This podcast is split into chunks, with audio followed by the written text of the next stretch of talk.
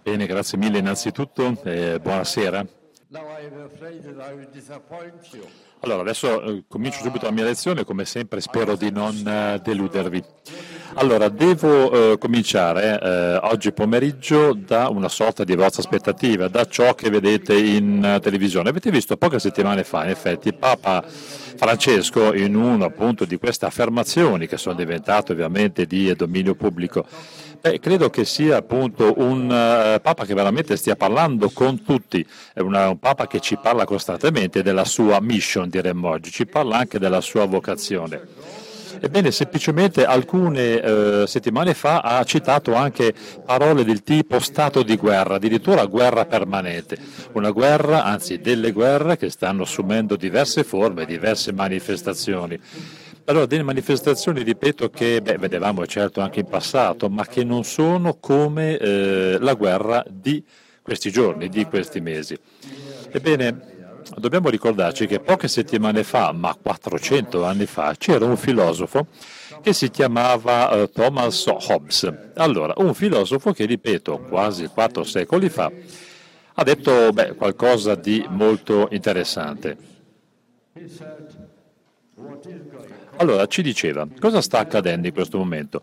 Quello che sta accadendo in questo momento è qualcosa di mai visto prima. In questo istante c'è una sorta di guerra combattuta da tutti e contro tutti. Dunque lo stesso Thomas Hobbes si diceva eh, aggressivo lui e descriveva l'aggressività, diceva appunto che è normale per gli esseri umani combattere contro gli altri. Ebbene, noi in effetti stiamo, sì, combattendo contro gli altri e questo forse è una sorta di desiderio di mettere in pratica la violenza. Ebbene, questo desiderio non è controllabile, questo stesso desiderio non può essere tenuto a bada, tenuto sotto controllo. Non è, come dire, qualcuno che ehm, cerca di come dire, controllare queste stesse azioni che a volte possono diventare vera e propria guerra o battaglia. Facciamo riferimento, diceva sempre Hobbes, a una vita che poteva essere dura, dura da vivere e uh, dura perché si combatte spesso contro gli altri. Ci sono state, lo sappiamo, delle guerre, eh, guerre religiose che possono essere durate anni, poi decenni, ma anche secoli e secoli. Direi che dal 30, pensate, fino al 50% dell'intera popolazione dell'Europa eh, eh, occidentale in alcuni, beh, alcuni, decenni fa, durante la guerra, è stata distrutta, è stata uccisa. Pensate quindi ai soldati, pensate alle battaglie, pensate alle epidemie, ma pensate anche appunto alle guerre che hanno distrutto milioni di vite. Ancora una volta qui si fa riferimento a questo concetto di guerra di tutti contro tutti. Allora, quale poteva essere allora una soluzione? Beh, eh, dobbiamo fare riferimento alla militanza, al partecipare alle guerre, alle lotte, ai combattimenti. Questa sembra essere per noi esseri umani una predisposizione naturale. Ebbene, lo stesso Hobbes ci diceva che se vogliamo una convivenza pacifica, se veramente vogliamo sentirci al sicuro senza violenza, se vogliamo evitare la sensazione di minaccia perché c'è qualcuno attorno a me che vuole combattere con me, beh bisogna fare qualcosa. E questo qualcosa, questa sensazione o ricerca di protezione deve arrivare in modo naturale. Ebbene, questo suo eh, suggerimento è stato presentato con il nome di Leviathan, Leviatano. Secondo lo stesso Thomas Hobbes, che cos'era questo Leviatano? Per lui era la società, era lo Stato, era praticamente il potere supremo, era quello che riusciva a eh, presiedere, a monitorare, a controllare quella che era la nostra vita quotidiana. In quel momento è chiaro che lo scrittore, eh, l'autore faceva riferimento in modo particolare alla vita, peraltro molto breve, molto corta, dei concittadini britannici. Allora, che succede a questo potere supremo? Ebbene, questo potere genera una sorta di eh, monopolio. In questo caso si fa riferimento a questo tentativo di sommettere sottomettere tutte quante le altre persone a delle forme di violenza, tante diverse tipi di violenza e c'è una sorta di uh, coercizione, se volete, questo è il termine giusto. Ebbene, possiamo dire che uh, queste stesse lotte, battaglie, venivano portate avanti e non venivano scoraggiate, non venivano soppresse. Ebbene, cosa ha fatto quindi Hobbes? Ha cercato di um, tirare una, una, riga, direi, separare quella che era la uh, coercizione da una parte e dall'altra parte quella che era appunto la difesa, la protezione della pace, dell'ordine. Ebbene, questa coercizione che cos'era? Era a nome della sicurezza umana, sicurezza interna, esterna. C'era una coercizione legittima che invece era la violenza. In questo caso quindi c'era un'assenza di consenso e l'unico scopo, l'unico obiettivo era semplicemente combattere, fare la guerra per che cosa? Per seguire, perseguire meglio ancora i loro interessi. Bene, allora il Leviatano poteva essere, come dire, mm, un rappresentante, o meglio ancora rappresentare quasi fisicamente una soluzione a questo problema. Ora, cosa vi eh, suggerirei allora eh, oggi pomeriggio in questa mia presentazione? Beh, devo dire che eh, in questi 400 anni abbiamo francamente vissuto degli stati un po' diversi rispetto a quelli che viveva eh, lo stesso Hobbes. Pensate allo stato in cui siamo adesso, pensate agli stati di cui direttamente e indirettamente ha parlato Papa Francesco appunto pochi giorni, poche settimane fa. Forse il mondo adesso sta andando in direzione diversa. Quindi in questo momento, se volete, invece di andare ad evitare, cioè a, evitare che appunto le persone possano esercitare quelli che sono i loro impulsi, i loro istinti di aggressività, di lotta, di uh, combattimento, beh, fate riferimento a quella che è la presunta medicina contro questa situazione. Ebbene, torna in, uh, in primo piano il Leviatano. Il Leviatano in questo momento sta facendo lievitare, aumentare il livello di interesse di noi persone, perché siamo sempre più interessati al timore e alla paura della violenza. Tornerò su questo concetto durante la stessa lezione, però subito all'inizio volevo, come dire, darvi qualche parola, un cappello introduttivo su ciò di cui vi sto per parlare e faccio riferimento proprio a questo estratto, a questo passaggio eh, se volete qualcosa di uh, utopico, è una vision, è una parte di questa visione di Thomas Hobbes. No, non penso che mh, mm, si tratti di uh, diagnosi. Penso che si possa fare invece qui riferimento a qualcosa di uh, confortante, di riconfortante, di piacevole. Non è neanche questo, semplicemente cerco di parlare di suggerimenti o di idee che possono essere implementate come possibili soluzioni. Cosa è successo allora in questi 400 anni? E torno su questo stesso concetto che ci separa da Hobbes a tutti quanti noi. Questo era l'obiettivo, quello di garantire, garantire l'esistenza Beh, insomma, parlare di sicurezza, come dire, in questo momento è fondamentale nella nostra agenda, se volete, nel nostro ordine del giorno. Indirettamente era così anche tanto tempo fa. Bisognava allora andare a, dire, a rimuovere le cosiddette scomodità, cioè le difficoltà della vita umana, quindi meno tribolazioni, più comodità, più comfort, più sensazioni, più feeling di sicurezza, sicurezza interna, sicurezza personale, delle condizioni che sono migliori e cercare anche di ripristinare una sorta di fiducia in noi stessi. Questo genera delle buone condizioni di vita, una vita che diventa più positiva, più uh, ospitale se volete. E queste sono appunto le intenzioni di uh, oggi pomeriggio. Beh, perché allora vi ho già citato di uh, violenza, perché vi ho parlato di guerra, di lotte di antagonismo, perché vi sto allora parlando di uh, combattere e addirittura di fare tutto tranne che la pace? Beh, il titolo della mia lezione è Competere. Vi posso quindi suggerire questa prima idea, e cioè che la competizione, che cos'è? Beh, è una parola che può avere tanti diversi significati. Se veramente pensiamo a questo termine, se facciamo riferimento alla concorrenza, alla competizione, se pensiamo alle azioni militari, beh, potremmo trovare, ripeto, diversi significati da attaccare, da attribuire a questa parola e adesso li attraverseremo insieme.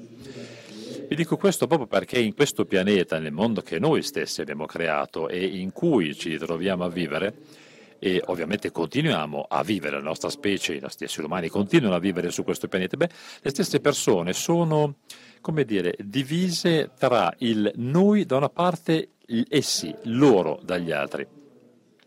Tutto questo riguarda la storia dell'essere umano. Ehm, attenzione, questo eh, non è una problematica che riguarda solo i tempi moderni, assolutamente no, è una storia che ha veramente tanti, tanti anni al suo attivo.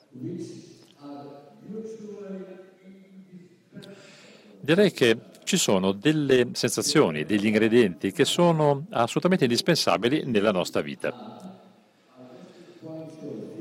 Non è possibile capire, scoprire chi siamo noi a meno che noi non puntiamo il dito nei confronti di qualcuno che non è come noi, qualcun altro. Le persone che sono diverse, le persone che sono estranee, le persone che si comportano in modo diverso, le persone che si comportano in un altro modo, le persone che molto spesso potrebbero anche parlare un'altra lingua, eh, piuttosto che persone che spesso potrebbero avere un colore diverso della pelle. È anche vero che eh, noi stessi eh, ci distinguiamo in un altro modo, cioè il fatto di non essere noi come loro. Tutta questa differenziazione ha attraversato la storia, mm, esiste da tempi immemorabili.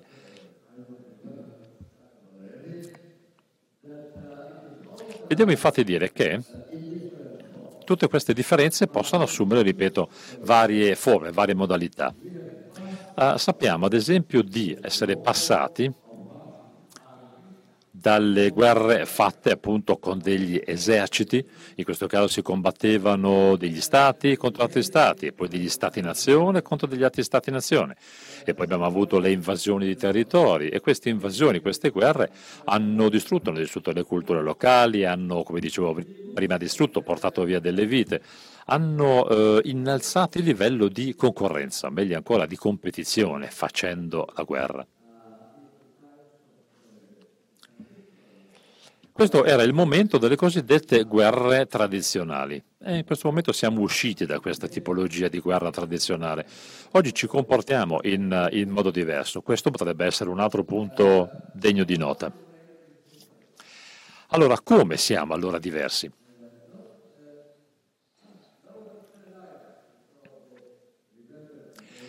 Direi che per fare riferimento a un grande sociologo del XX secolo, ebbene c'è chi ha scritto dei testi veramente molto molto importanti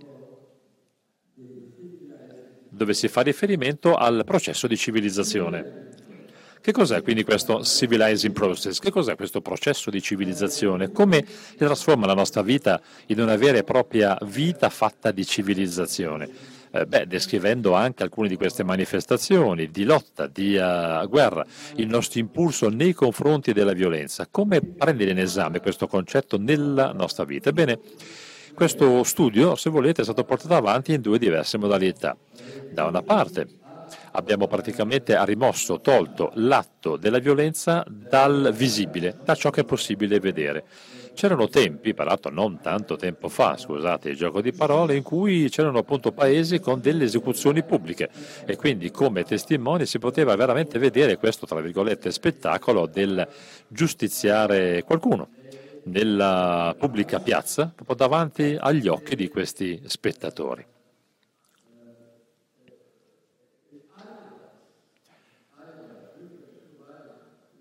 Qui faccio riferimento a alla parte animale di noi, insomma siamo carnivori, a volte, a volte ce ne dimentichiamo, eh? non ne parliamo mai o spesso, qualcuno è contro la carne, oggi il consumo di carne, ma ricordiamoci che siamo anche carnivori.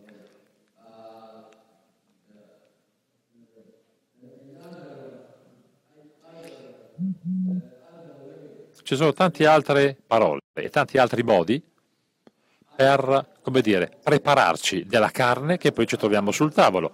Tante diverse modalità di cottura. Okay, fate riferimento ai nostri predecessori, centinaia e centinaia di anni fa, ma poi non, non certo solamente migliaia di anni fa, ben più recentemente. Fate riferimento alla preda. Quindi pensate quindi alla preda, alla preda che viene cacciata, al gusto dell'animale che veniva cucinato, cotto in diverse modalità. Oggi possiamo addirittura dimenticarci di questa azione del mangiare, non sappiamo neanche più cosa stiamo eh, mangiando, che gusto ha ciò che stiamo mangiando.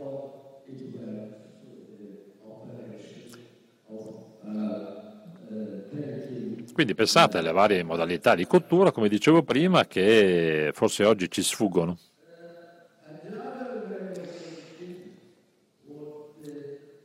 Un'altra modalità ancora che vorrei descrivere era quello che oggi chiamiamo il downgrade. Trattare gli altri o tante altre persone come inferiori.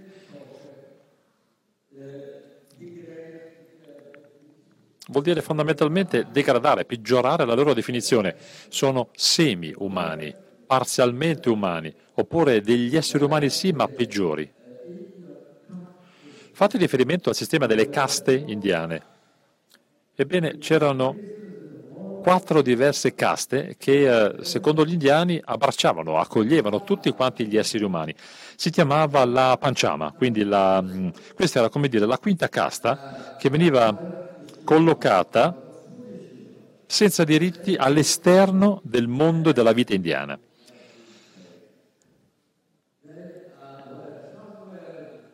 Devo dire che queste persone venivano viste come una via di mezzo tra esseri umani e addirittura degli esseri non umani, quindi eh, animali. Questo concetto allora di panciama è veramente un vecchissimo concetto, è un concetto storico, antico, però direi che recentemente l'abbiamo quasi ripreso in considerazione. Questo stesso discorso di Panciama oggi può essere trasformato e fa riferimento a quello che utilizziamo oggi stesso nel nostro linguaggio. Uh, si fa riferimento alla classe inferiore, a delle persone che non sono tanto decenti quanto noi, persone che per essere membri appunto della società devono essere all'interno di una certa classe. Ora faccio riferimento alla, all'aristocrazia piuttosto che alla classe media, eh, si può fare riferimento quindi a diverse altre classi però appunto il fatto stesso di essere membro di una classe, beh, se siamo membri di una classe siamo anche membri di una società. Non ci sono beh, vie d'uscita se volete, ma ci sono anche delle sottoclassi. Queste sottoclassi in effetti non ci permettono di godere degli stessi diritti. Sembra che questa sottoclasse, come dire, sia all'interno del nostro sistema sociale di oggi, invece sono persone o classi che vengono viste all'esterno del sistema di vita odierno sul nostro pianeta. Dunque, questa è stata una storia molto breve, veramente molto, molto semplificata di ciò che è successo sul nostro pianeta nell'arco degli ultimi 400 anni. Focalizziamoci adesso sulla competizione, sull'antagonismo. Questo fa parte del mercato di oggi, fa parte de, di noi, di noi esseri individuali, della società fatta da esseri umani, ma anche nelle cosiddette società private, eh, nella forma forse più aggiornata che abbiamo a disposizione oggi, che è quella che appunto noi vediamo esistere ai giorni nostri.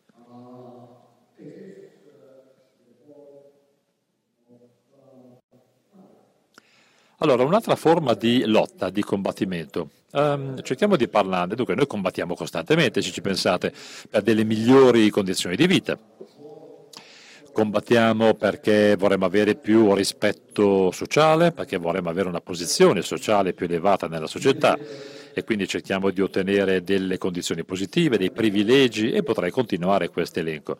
Ricordiamoci che siamo sempre in questa sorta di competizione costante e effettivamente siamo fatti crescere per essere dei concorrenti, dei competitori, questo fin dall'inizio della nostra, della nostra vita. Pensate a dei bambini in tenerissima età, 3-4 anni.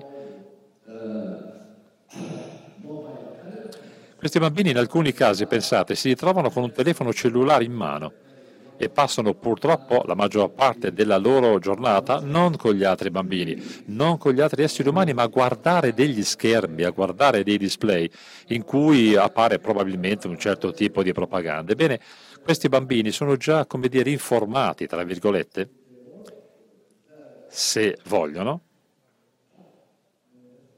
sono informati proprio del concetto di rispetto e quindi capiscono che possono o dare questo rispetto o non darlo, possono prendere molte decisioni, possono fare diverse scelte. e quindi capiscono anche con quello appunto che vedono sul cellulare che sta per uscire il nuovo paio di scarpe da ginnastica, le sneaker di quel modello, di quella marca che poi andranno a chiedere insistentemente ai genitori. Questa è una vergogna, è la vergogna di non poter, come dire, essere almeno a livello degli altri per questi bambini. E allora addirittura pensano di essere superiori, più alti rispetto agli altri perché loro in mano appunto hanno un oggetto, una sorta di eh, titolo, un diritto, una sorta di rispetto sociale. Ancora una volta, ehm, devo proprio ripetere il concetto che ho appena, eh, appena, citato, è proprio il concetto stesso di vivere su questo pianeta, la nostra vita, facendo, dando rispetto agli altri o meno. Oggi si tende a pensare di scrivere sempre questa comfort zone, là dove ci si trova bene, i bambini stanno benissimo perché sono appunto nella loro famiglia, c'è una sorta di partecipazione attiva appunto alla vita familiare con i genitori.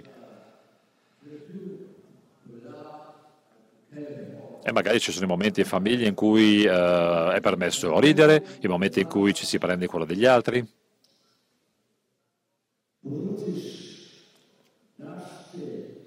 E poi c'è il momento in cui si diventa riducati, si diventa brutali, si diventa cattivi. Quando appunto si entra, succede questo, quando si entra nel mondo adulto. E in questo momento quindi ci troviamo di nuovo a gestire, a dover gestire questa concorrenza, questa competizione. È stato uh, Frank Bruni che alcune settimane fa, quindi molto recentemente, ha scritto qualcosa di molto molto interessante. È un articolo che è apparso sul New York Times.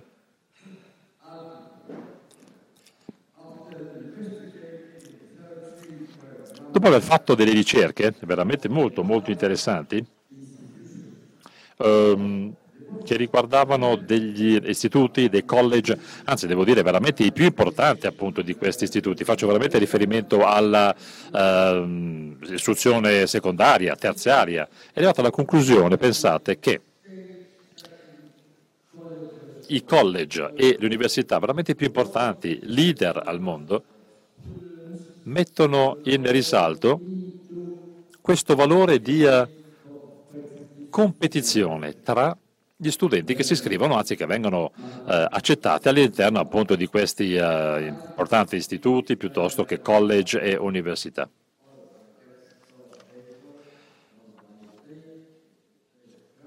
In questo caso posso fare riferimento anche a tanti nostri piccoli comportamenti, quelli quotidiani, quelli che eh, constatiamo ogni singolo giorno, quelli che mettiamo in atto anche nella nostra via, nel nostro condominio, con i nostri vicini.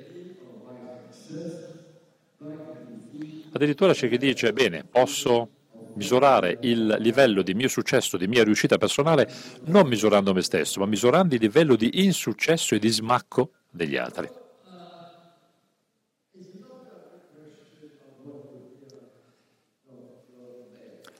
Allora, la domanda non è tanto quello che noi sentiamo, ascoltiamo dai nostri colleghi, dai nostri amici.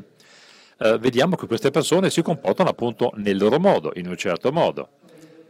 Non so, se troviamo a lavorare in una fabbrica piuttosto che se siamo a fare gli impiegati in un ufficio, noi costantemente, anzi devo metterci un verbo dovere in mezzo, cioè noi dobbiamo costantemente gestire Uh, il senso delle parole degli altri, la nostra posizione, indipendentemente da che lavoro abbiamo, è costantemente, come dire, minacciata. C'è una minaccia sopra di noi che aleggia e questo discorso, questa minaccia, beh, sarà molto difficile riuscire ad evitarla, a controllarla.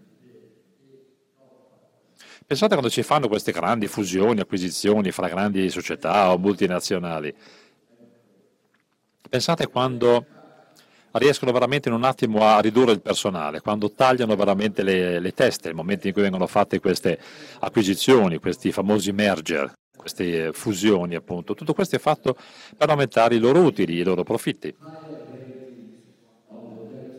per poter ricevere magari dei rating un pochino più elevati in borsa così che i loro titoli, le loro azioni possano eh, avere il vento in pop. Quindi viviamo in questo timore, in questa paura costante. Quindi indipendentemente da ciò che noi vogliamo raggiungere nella loro vita, e nella nostra vita, magari grazie a tanto lavoro, ma c'è sempre questa competitività che ci fa scontrare con gli altri. Le nostre realizzazioni, i nostri risultati devono sempre essere rinnovati, rinfrescati, cioè deve sempre essere qualcun altro il giorno dopo.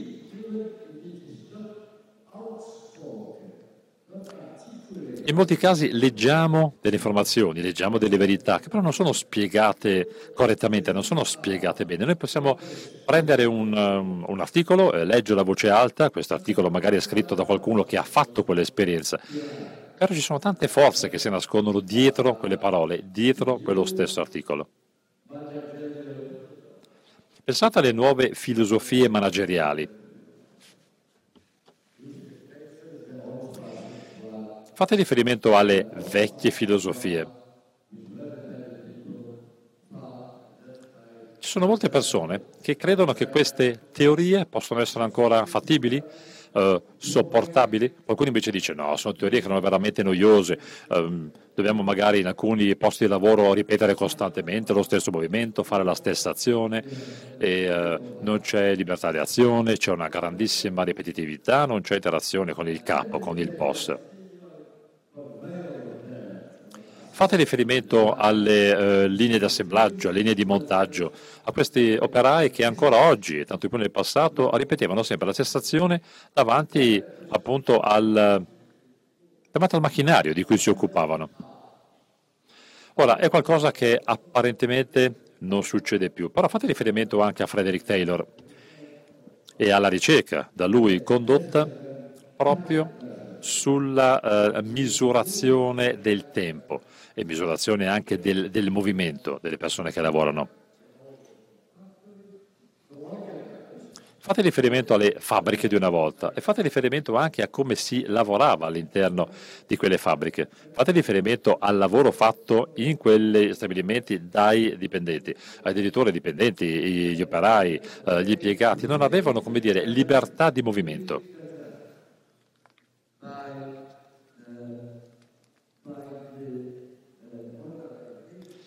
Ora devo dire che se fate riferimento a quelle che sono le eh, organizzazioni che abbiamo oggi, le grandi organizzazioni, i mercati, eh beh, questi comportamenti non li vediamo più, ma devo anche dire che questa filosofia manageriale, una filosofia che era osservata e anche implementata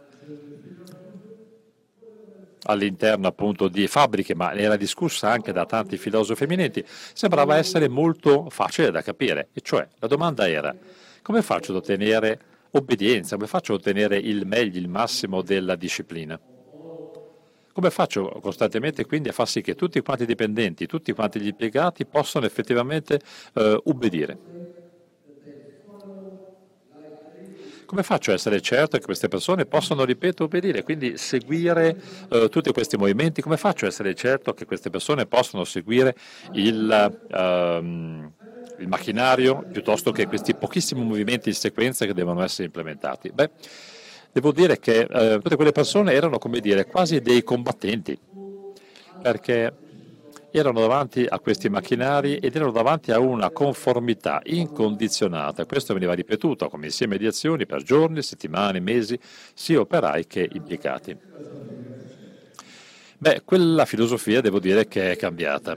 È una filosofia che, eh, ripeto, è mutata. Oggi infatti la filosofia detta manageriale consiste in qualcosa di diverso, cioè valutare i dipendenti non eh, sulla base del grado di conformità, ma tutto viene misurato sull'outcome, cioè sull'esito, il risultato del loro lavoro.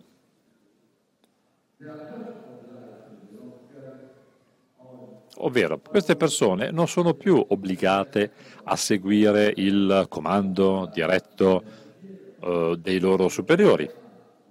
No, no, quello che invece queste persone devono fare e ciò che sono obbligate a fare è utilizzare tutte, ripeto, tutte quante le loro eh, risorse individuali, tutte quelle che oggi definiamo talenti, tutte quelle che sono le competenze, le abilità, tutte queste caratteristiche che francamente non sono non sono registrate ad esempio nei documenti, oggi li, chiamere, li chiameremo appunto i file della società per cui stanno lavorando.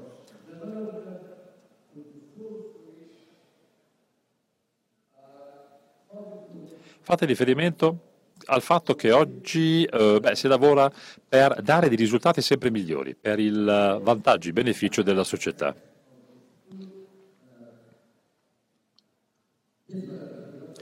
Allora abbiamo delle filosofie che sono diverse. E beh, e signori, fate riferimento appunto a uh, delle filosofie che oggi sono addirittura contrarie, opposte rispetto a quelle in voga alcuni decenni o centinaia di anni fa.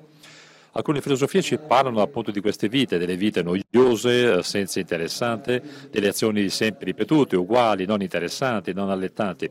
Al tempo stesso cerchiamo però di uh, garantire dire, una vita sicura, una vita a lungo termine, magari una speranza di vita migliore, più lunga.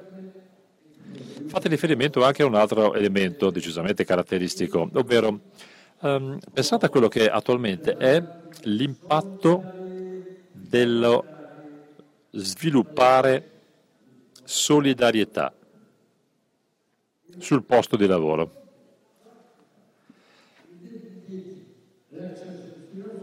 Non servono delle lezioni di filosofia per vedere ciò che succede in azienda, in fabbrica oggigiorno. Siamo tutti quanti sulla stessa barca, siamo tutti sotto lo stesso tetto, seguiamo tutti lo stesso uh, insieme di comandi. Certo, forse non seguiamo più lo stesso nastro trasportatore, come dicevo prima, però seguiamo altre impartizioni. Siamo tutti molto vicini, siamo tutti attaccati, spalla dell'uno contro la spalla dell'altro.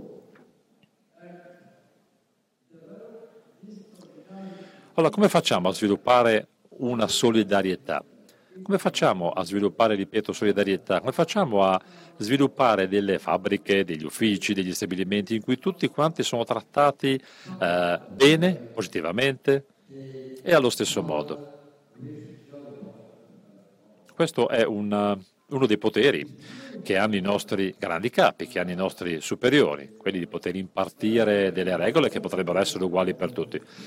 In alcuni casi oggi la filosofia manageriale si trova in situazioni diverse, cioè bisogna semplicemente, tra virgolette, mostrare dei risultati. Questo è il dibattito di oggi, è il deliberare, cioè di rispettare la promessa. Dobbiamo sempre aggiungere un piccolo punto in più, fare qualcosa di appena meglio rispetto al nostro collega. Se non lo facciamo, cosa succederà? Uh, dopo un po' di tempo, alla prossima riunione? Beh, succederà che vi si parlerà di disastro, avete fatto meno del previsto e sarete quindi voi, per, aver, anzi per non aver raggiunto l'obiettivo, a perdere il posto di lavoro. Ma la persona che vi sostituirà, che arriverà e che sarà appunto nella stessa condizione, cercherà di fare di più e quindi Bene, posso provare a continuare dopo questa piccola interruzione. Allora,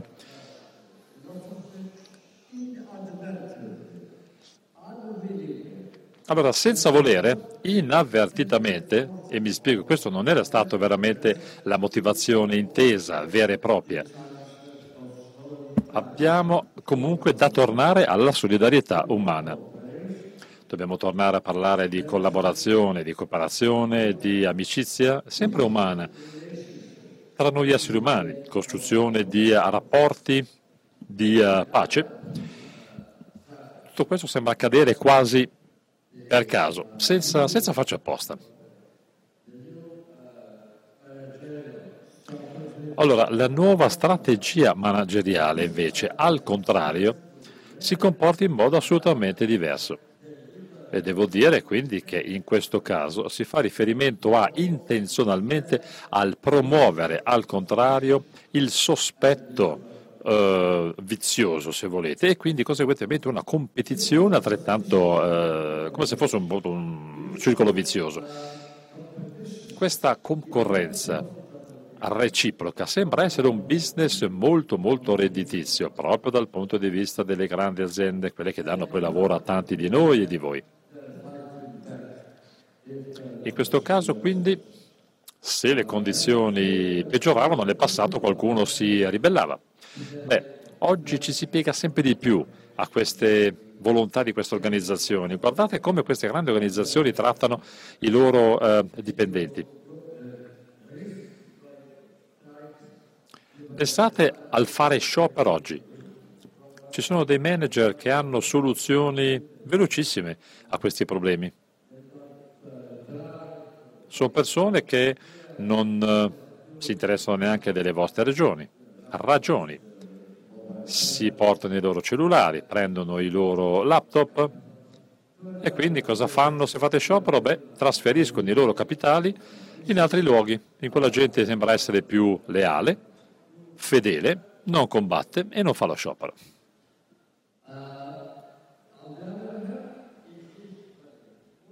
D'altro canto devo anche dire che è molto utile, e qui parlo della stessa cosa, ma facendo un esempio diverso, pensate ad ogni singolo dipendente a livello individuale, la persona che magari stava lavorando per, non so, una bella ceramica qui in zona piuttosto che in una banca, questa persona potrebbe dover arrivare a guardare con sospetto gli altri, invece di avere degli impegni, dei rapporti abbastanza stretti, vicini, con tutti i colleghi di lavoro. A qualcuno si sente dire no, non farlo. La solidarietà. Cosa potrebbe diventare quindi per tutti quanti noi? Potrebbe essere vista come qualcosa di eh, poco accettabile, poco normale? La solidarietà oggi non la vediamo. deve infatti sottolineare un fatto, un punto fondamentale, e cioè che appunto, i nostri legami tra noi esseri umani probabilmente si stanno allentando, si stanno indebolendo. Se prendete in esame questa situazione, metteteci dentro anche attualmente la computerizzazione di buona parte delle nostre vite, tutta l'informatica. Ebbene, noi siamo delle persone solitarie che però ci teniamo sempre in contatto. Ci teniamo in contatto grazie a Facebook, perché probabilmente voi avete tutti qui un account su Facebook e poi magari mandate i tweet, vi mandate ovviamente degli sms e poi rispettate i famosi 140 caratteri. Quindi ripeto, noi siamo soddisfatti dell'essere in contatto e questo forse, forse non ci fa sentire soli. In ogni momento possiamo fare questo, 7 giorni su 7, 24 ore al giorno, io posso mandare un messaggio e se sono anche abbastanza, come dire, fortunato, posso, eh, come dire, ottenere una risposta immediata da qualcuno in giro per il mondo. Ci sarà sempre qualcuno in giro per il pianeta, in quel momento, anche in piena notte, che sarà in grado di darvi una risposta, di interagire con voi o semplicemente di riceverlo, quel messaggio. Quindi c'è un contatto, così si dice, che è arrivato e se c'è tempo e voglia ci può essere anche una risposta.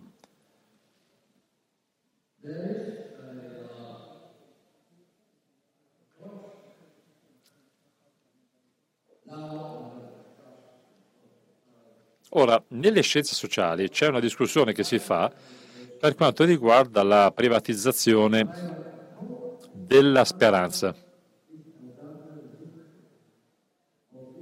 La speranza che, co che cos'è in questo momento? È una vittima dello sviluppo attuale. È un mondo, un mondo in cui noi, esseri umani, diventiamo sempre più deboli e quindi le possibilità di solidarietà sono vicine a zero.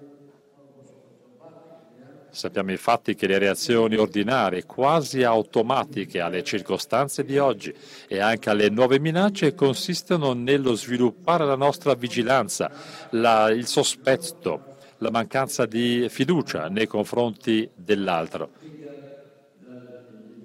È qualcosa di cui noi abbiamo ancora bisogno, ma che crediamo che non arrivi più da esseri umani, bensì da qualcosa di più grande, di più alto.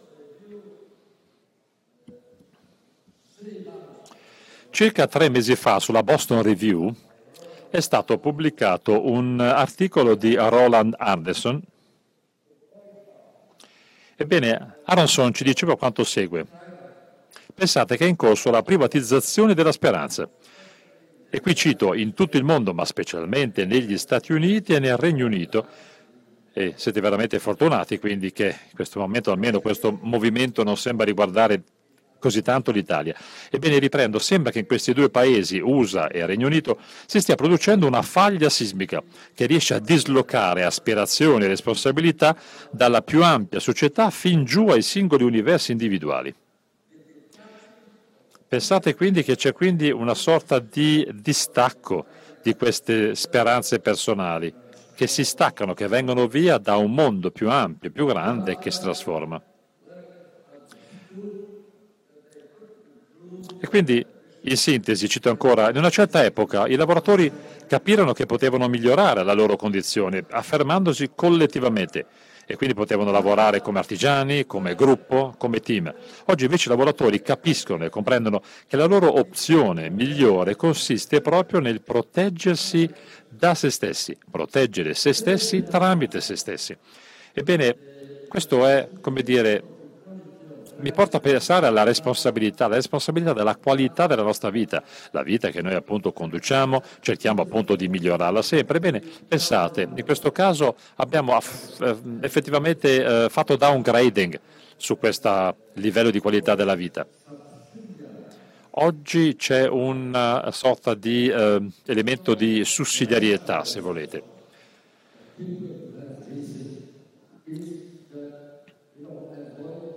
Devo dire allora che cosa succede oggi? Che evitiamo forse degli impegni a lungo termine, non, uh, non ci interessano più uh, interessi a lungo termine da condividere con gli altri, perché temiamo che tutto quanto poi si possa rivoltare verso di noi e tutto potrebbe generare anche una grande crisi nella nostra vita e quindi impattare sulla qualità della vita.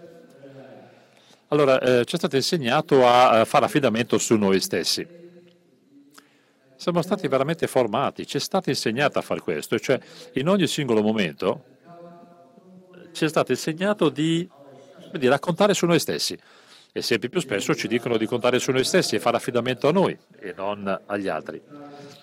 Un altro giornalista che scrive per il New York Times ci dice che se c'è qualcosa, e cito, che unisce l'America in questo momento di frazionamento, di divisione, ebbene è proprio il diffuso sentimento che il potere, il potere, sottolinea, stia in un luogo diverso da quello in cui siamo noi.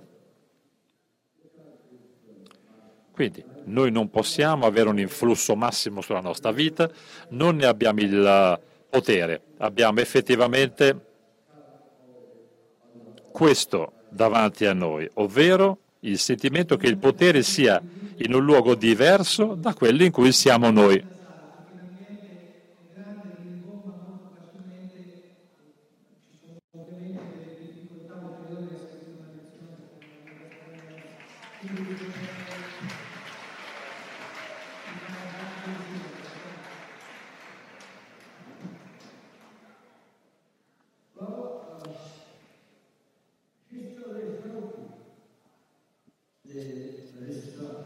Fate riferimento allora a quello che è l'ordine attuale della società. Devo fare riferimento a quelle che sono le forze, il coraggio di oggi, il fatto stesso di poter ubbidire alla cosiddetta forma dell'ordine che è stato deciso. È stato deciso dalle persone più potenti, dal potere. La storia recente ci aiuta a capire cosa sta succedendo. C'è stato un grande cambiamento, un passaggio, uno shift fondamentale per quanto riguarda le condizioni di vita. Fate riferimento alle strategie che oggi hanno i datori di lavoro nei confronti dei dipendenti. Pensate alle nuove condizioni della concorrenza, della competizione di oggi.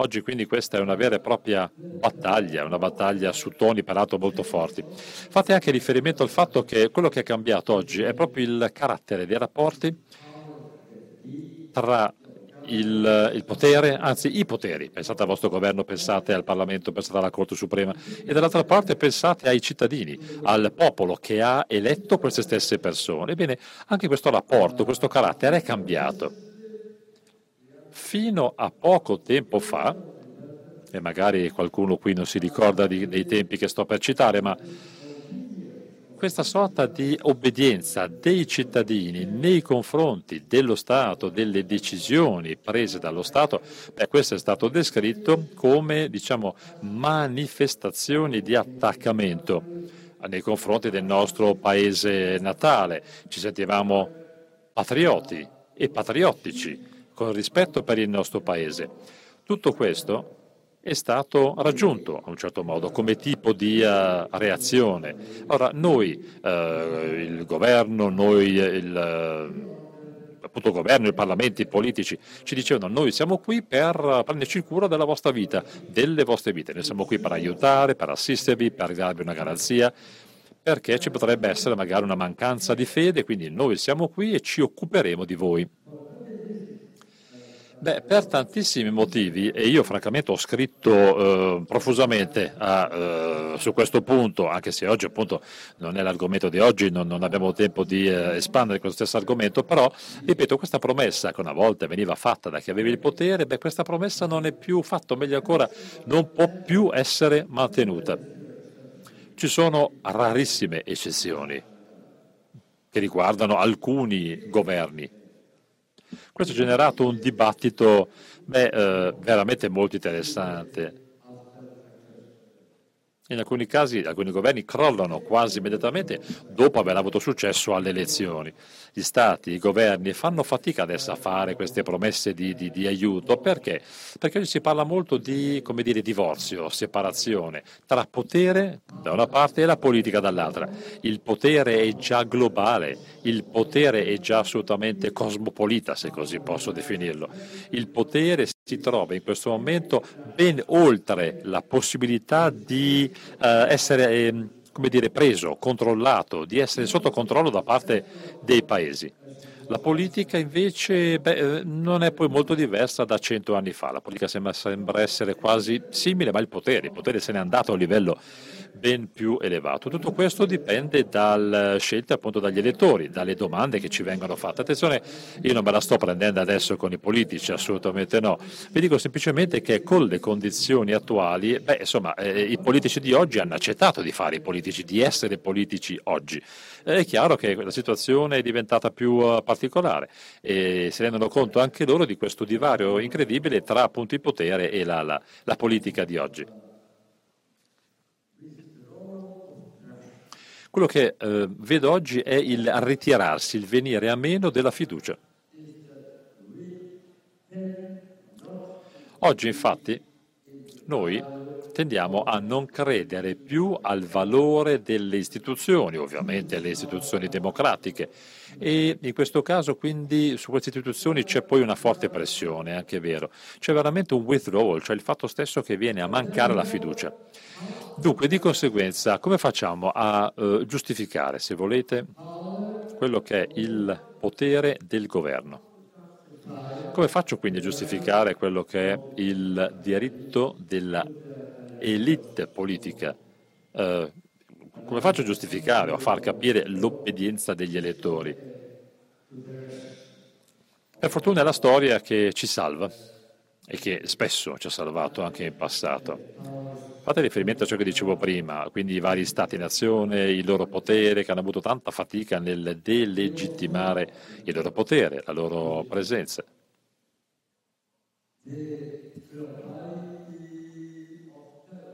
Fate riferimento a quella che io chiamo la globalità del terrorismo piuttosto che le azioni eh, terroristiche. Bene, queste stesse azioni potrebbero eh, aver reso dei luoghi sicuri li hanno resi insicuri, hanno trasformato dei luoghi sicuri in luoghi insicuri. Questo è successo molto di recente e anche molto spesso. Tutto questo è accaduto in modalità imprevedibile. Cosa vuol dire questo? Vuol dire che abbiamo questa paura, abbiamo questo timore eh, dentro di noi. Dobbiamo essere costantemente eh, con gli occhi aperti, in allerta abbiamo questa sensazione di insicurezza dentro di noi, che è qualcosa che si sta diffondendo sempre di più. E questo è dentro nostri, le nostre giornate, le nostre settimane, i nostri anni di vita. Per la seconda volta è la storia che viene a salvarci. La storia stessa è riuscita a Beh, faccia cambiare il modo di vita. Uh, dunque, penso che se faccio riferimento all'arrivo dei migranti, potrei fare anche un uh, confronto. perché abbiamo in questo momento delle persone che arrivano da paesi vicini e lontani vengono da noi e ci sono degli elementi in comune con il terrorismo.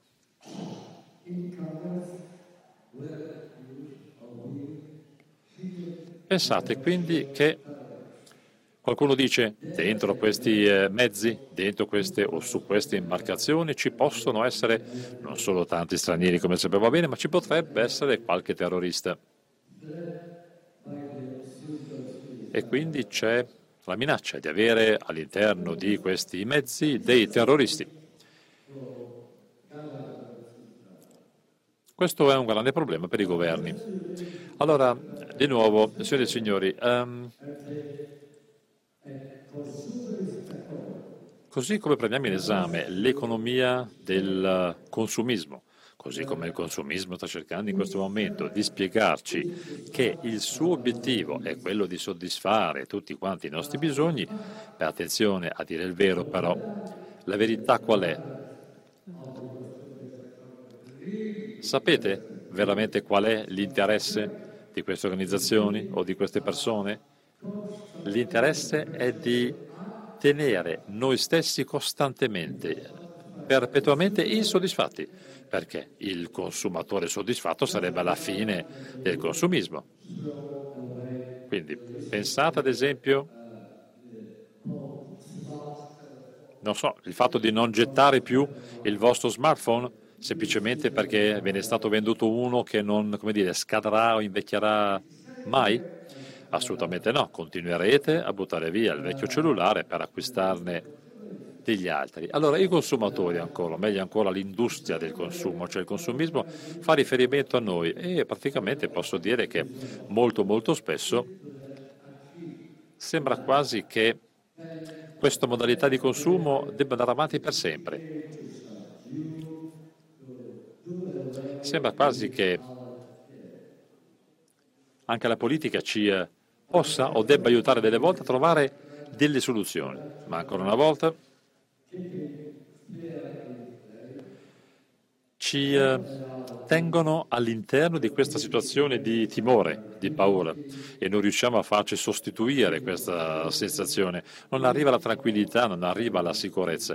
E devo dire che le elite politiche di oggi potrebbero essere interessate a ridarci queste sensazioni ci fanno vedere in televisione, lo sapete cento volte, mille volte, sapete quanti sono i milioni, forse miliardi di schermi televisivi eh, su cui noi appoggiamo i nostri occhi. Vediamo sempre che ci sono degli eserciti che arrivano ad intervenire in uh, subugli piuttosto che sommosse all'interno delle città. Avete visto ultimamente ciò che è successo in piena notte o alle 4, alle 5 di mattina Ecco quindi che queste forze vanno a irrompere all'interno di abitazioni in cui in teoria si sospetta ci possano essere dei, appunto, dei sospetti, dei, dei, dei terroristi, la, la, polizia entra, l'armata, ebbene ci fanno vedere in televisione mille, ancora mille, ancora mille volte quelli che sono appunto le vittime dell'ennesimo attacco terroristico. Tutto questo quindi va a giocare a nostro sfavore, nel senso che crea sempre questa, questo timore costante. Torno quindi a questa competizione, a questa sensazione di sospetto che ci uh, instillano dentro nei, nei, confronti degli altri. Quest'idea appunto di competitività, ancora una volta la contraddittorietà dei nostri interessi. Bene, tutto questo arriva um, ad avere un impatto sul rapporto che abbiamo con i nostri vicini, eh, il rapporto che abbiamo con le persone con cui lavoriamo, il rapporto che abbiamo con chi ci governa. Allora, per ehm, concludere questa lezione, vorrei provare a prevedere probabilmente una domanda che potreste volervi fare. E quindi attenzione, vi dico che non ho neanche una risposta precisa alla domanda che mi viene in mente in questo istante. La domanda da parte vostra sarà bene, allora cosa facciamo? Cosa può essere veramente fatto per ripristinare, per riprenderci in mano questo eh, sentimento, okay? questo fatto di solidarietà, di comprensione, il fatto di poter essere sicuri e godersi la sicurezza in compagnia di altri esseri umani. Come raggiungere tutto questo? Perché ci sono tutti questi fattori di cui brevemente vi ho parlato che sembrano remare contro di noi. Ebbene, purtroppo, se così posso dire, finisco laddove ho cominciato, nel senso che torno a citare le parole profonde del Papa, del Papa Francesco. Dunque,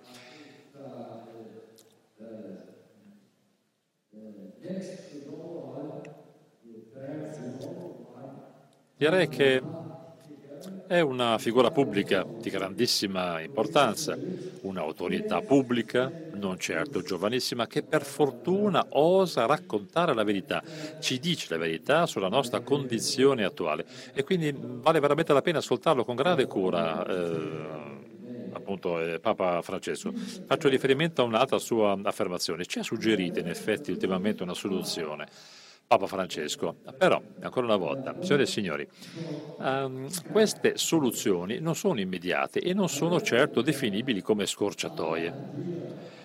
Um, ci potrebbero essere delle altre idee all'interno di questo mondo liquido in cui noi viviamo, che è appunto eh, l'idea dell'avere fiducia in noi stessi, e cioè dovremmo, come dire, mettere un pochino di polverina in un bicchiere, mettere questa polverina appunto assieme a dell'acqua, mescoliamo e ci facciamo un caffè, come spesso succede oggi, un caffè liofilizzato istantaneo. No, no, no. Queste soluzioni del, di Papa Francesco non sono come un caffè liofilizzato che ci eh, prepariamo al volo. Quello che propone Papa Francesco è il dialogo.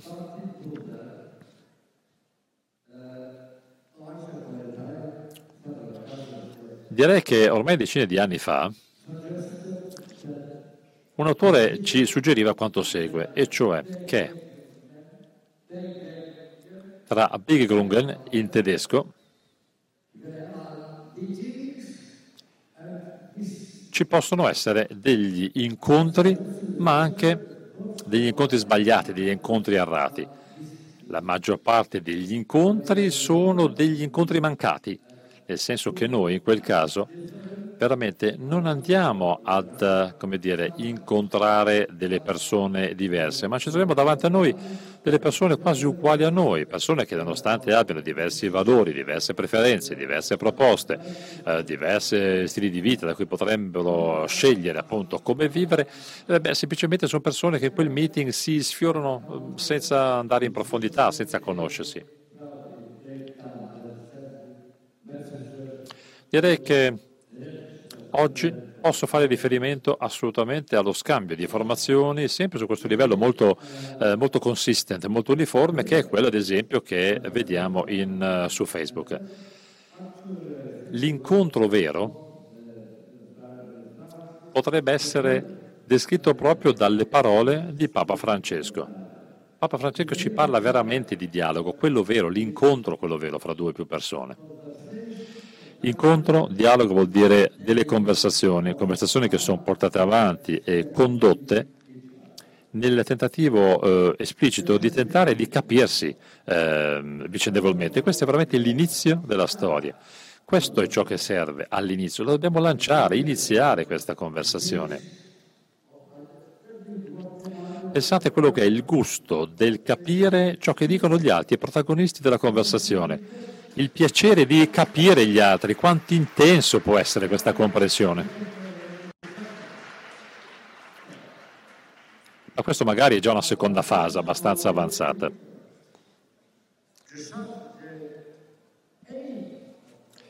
Qual è quindi l'obiettivo di questi nostri incontri? Beh, pensateci, potrebbe essere l'idea di solidarietà. Quindi vi potrei dire di eh, passare direttamente da iniziare un dialogo all'ottenere questo affetto? In modo particolare in questa società che è multireligiosa, multiculturale eh, e poi è, beh, è multilingue se volete. È un uh, obiettivo abbastanza difficile da raggiungere, vuol dire superare tantissime difficoltà, vuol dire superare tanti impulsi, tanti istinti innati, tante interpretazioni, tanti preconcetti e quindi questo fa parte della situazione, della storia contemporanea. Ci vuole del tempo per entrare in questo tipo di dialogo. Per avere un vero e proprio dialogo sincero, beh, quello è veramente un altro mondo. Bisogna quindi sviluppare degli altri pregi, cioè delle altre qualità.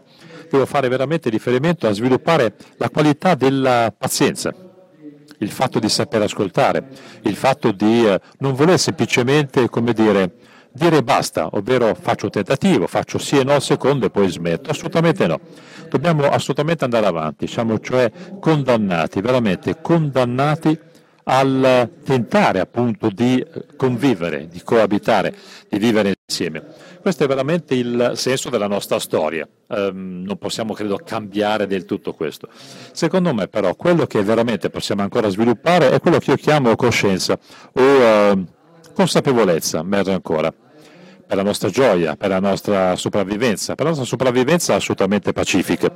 E devo dire che questi possono essere, come dire, um, tutto questo può avere un impatto sulla nostra vita, può avere un impatto sulle guerre di cui si eh, parlava prima, però continuiamo, continuiamo sicuramente questo sforzo e vi auguro, vi dico in bocca al lupo nel tentativo di farcela, grazie.